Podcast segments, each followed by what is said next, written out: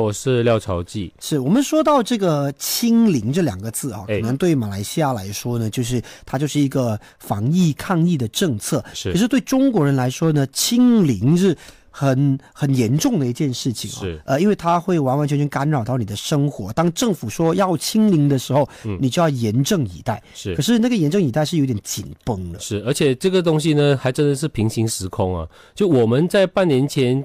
经历过的这个与病毒共存亡的一些乱象，我还记得吗？当时一开始的时候，我们买不到那个检测剂，比较贵，哦，然后各种各样的，就是说，哎呀，这个自己染上了 COVID 以后，到底要不要居家隔离？然后卫生部有一直在换那个好几次的那个指南，自己是属于哪一种程度？到后来在社交媒体上都会开始自豪说，我终于。有朋友了，我终于有朋友了，就染疫了，就表示说，哎，接受了这个情况。这个好像技能说的了，他们现在在任何有中国朋友或者用这个微信也好，或者用微博也好，都会出现一个很有趣的一个社交图形，就绵羊的图形，哎，各种各样绵羊的图形，就他们不写我羊了，他们就放一只绵羊啊，比如说他说我家里今天有3只羊啊，昨天7只羊一起吃饭啊，等等等等等啊，所以这个情况呢。就是我们现在看到的中国的这个，我一直觉得是新冠疫情的这个硬着陆，意思就是说，马上第二天那个官媒的讯息一改，然后呢，这个整个动态清零政策就。他就不在了，然后就各种各样的那个情况，要马上让民众在1个礼拜，甚至马上就要适应这个新常态，我们叫新常态，对不对？他们这个还没有出现新的字眼啊，那因此呢，就造成了很多的一些乱象吧，而且这个乱象是可预期的，我们之前也已经谈过这个问题哦。那首先当然是有一个问题，就是涉及到那个数字的问题哦。OK，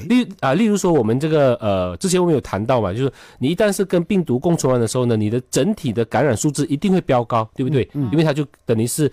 肆虐了嘛，就病毒可以到处去窜。但是你看回像目前中国的这个卫健委所发布的那个数据，你就发现了，好像还是可控的，而且还偏低。比如说12月13号他发布的那个数字里面呢，新增病例全国只有2291，而北京是6例，广东是5例啊。以此类推哈，所以这样子的话呢，你就会形成对于这个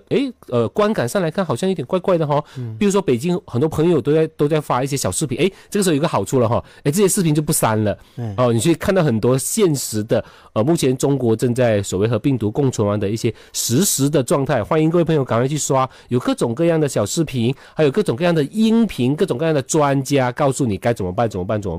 这个时候你就发现到呢，它这个东西就好像和那个他们目前在那个医院上看到的排长龙好像有一点点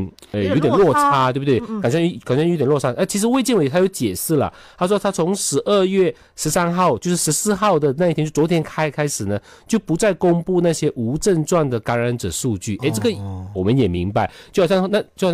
那个时候我们是和病毒共存亡的时候，很多人确诊了以后，他也没有在MySejahtera上报，是对吧？我们也有这个情况，但是我们后来说 HR 有一个规定嘛，如果你要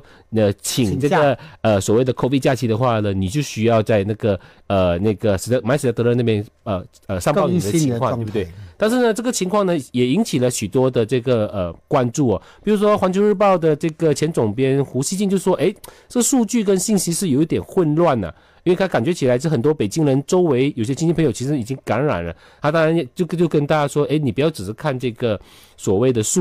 据而掉以轻心啊。其实我们之前也谈过这个问题的，在马来西亚也是如此，因为我们的数据相对而言就是实时的，然后上报，对吧？然后上报以后呢，我们就可以观察哪一个地区的那个所谓的 hotspot 周边的那个感染者多少，来决定我们要戴几层口罩，记得吗？我们一开始说戴2层口罩，后面变成1层口罩，戴不戴面罩？其实我们其实都有经历过这个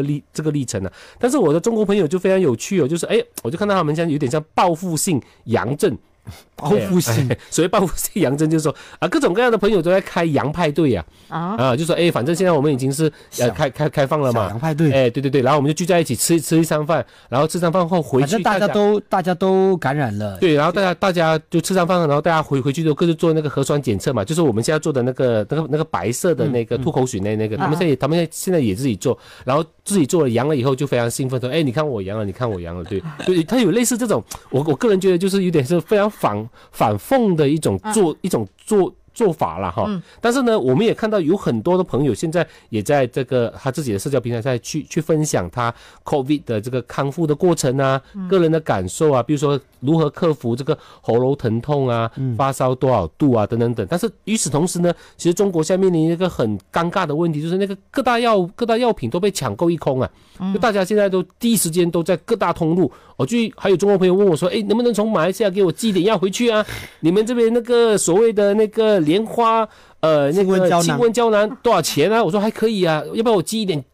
给你啊，体现我们马中两国的友谊啊，是不是？我看我可以寄一点给你啊，哎，真的是这样，现在各大通路都买不到，为什么？因为民众是突然间要去面对这个情况。我们回想一下马来西亚，我们从一开始那个 COVID 的时候，或者 MCO 1.0、2.0 的时候，我们这些基本药品、药行都是营业的，注意到吗？对，就是我们并没有完全像中国这样按下暂停键，我们的这个所谓的封锁都是有限度的封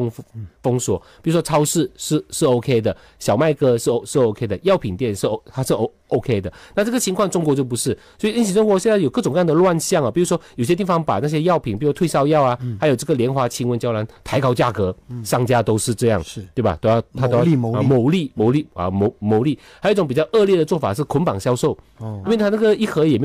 有多少钱嘛，他就不卖你那一盒，他说你必须要买这些，打包起来200多块人民币，我才可以卖给你这个莲花清瘟胶囊，就有点像捆绑销售一样。那当然中国人就觉得很受不了嘛，对不对？然后更关键的是，就是因为现在的情况，其实在很多大街小巷上也很少人在外面走动，他这个还不是因为清零，而是很多人都感染了，在家隔离，所以它形成了另外一种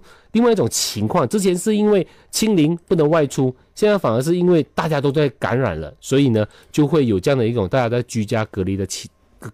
的这个情况啊。其实这样子来看，它就会迎来我们一直在讲的，就例如我国的经历嘛。一旦你就是开放，就是与病毒共存完的时候呢，你最少有6个月的这个所谓的这个病例会暴涨，对吧？而当然现在就很关注的是，哎，到底中国目前的医疗体制能不能复合哦？但是碍于这个资料上的查证，我们有点点难查证目前各地的那个所谓的 ICU 病房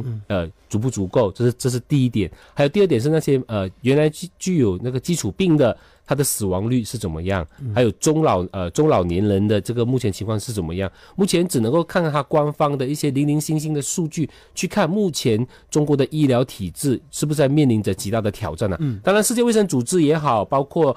科学界也好，都对这个情况呢提出了很多的警告，就是说，因为目前看起来，就是从官方数据看出来的，目前中国中老年人的那个接种率是偏低的，大部分就打过2剂。打过第3剂的是只有40%，所以是非常的危险。所以